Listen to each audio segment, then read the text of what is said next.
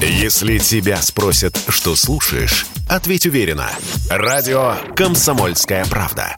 Ведь Радио КП – это самые оперативные и проверенные новости.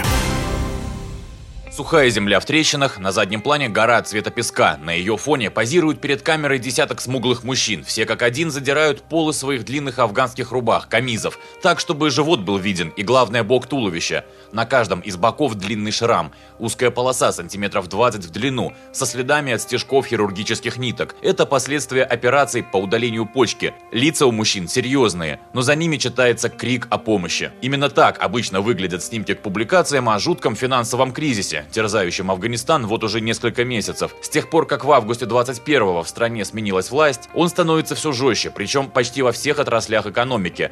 По-настоящему оживленно лишь в одной из них – это торговля внутренними органами. Продавали почки ради выживания жители Афганистана и раньше. Это не было редкостью, но, как правило, самые бедные слои населения. Сейчас войти в мрачный бизнес впервые пришлось вчерашнему среднему классу и женщинам, пишет Нью-Йорк Таймс. Пару месяцев назад за почку можно было выручить 3,5-4 тысячи долларов. Сейчас ценный товар подешевел до полутора тысяч. Но все равно это шанс хотя бы временно свести концы с концами. Журналист и востоковед Александра Ковальская наблюдала за развитием ситуации прямо из Кабула. Вот что она рассказала Радио КП. В условиях нынешнего жесточайшего экономического кризиса в Афганистане это большие деньги. И мои информанты, мои знакомые на месте, в общем-то, тоже о таких случаях слышали. Они реальны. С другой стороны, насколько это массово? В Афганистане всего лишь два госпиталя, которые занимаются трансплантациями, в Кабуле и один в Герате. Поэтому, если речь идет о действительно большом размахе, который это приобрела продажа органов, то можно предположить, что их вывозят за границу. В соседний Иран из Герата, либо в соседний Пакистан из Кабула.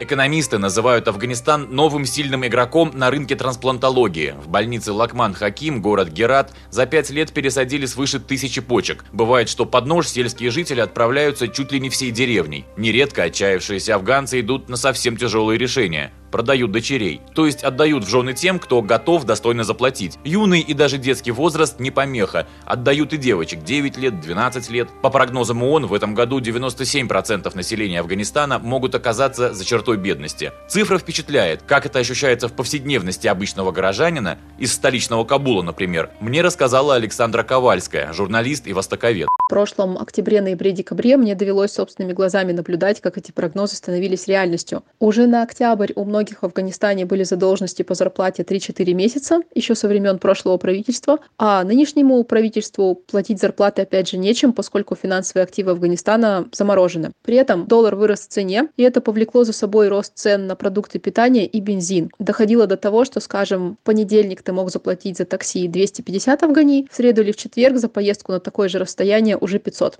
И продукты питания основные, то есть рис, мука и растительное масло, где-то с августа по ноябрь выросли в цене примерно в два раза. Единственное, что осталось неизменным, это цена на хлеб в Кабуле. Она держалась на уровне 10 афгани, но зато продавцы в хлебных лавках стали уменьшать вес хлеба. По данным ООН, сегодня больше трети населения Афганистана, 14 миллионов человек, живут в состоянии продовольственного кризиса и чрезвычайной ситуации. 4 миллиона из них в критическом положении, то есть недоедание и повышенная смертность. Причиной кризиса в ООН называют замораживание резервов в зарубежных банках после прихода к власти исламистского движения «Талибан». В 90-х оно уже управляло страной. Спустя 20 лет, вскоре после вывода из страны войск США, талибы вернулись и вновь оказались у руля в Афганистане. Василий Кондрашов, Радио КП. Если тебя спросят, что слушаешь, ответь уверенно. Радио «Комсомольская правда».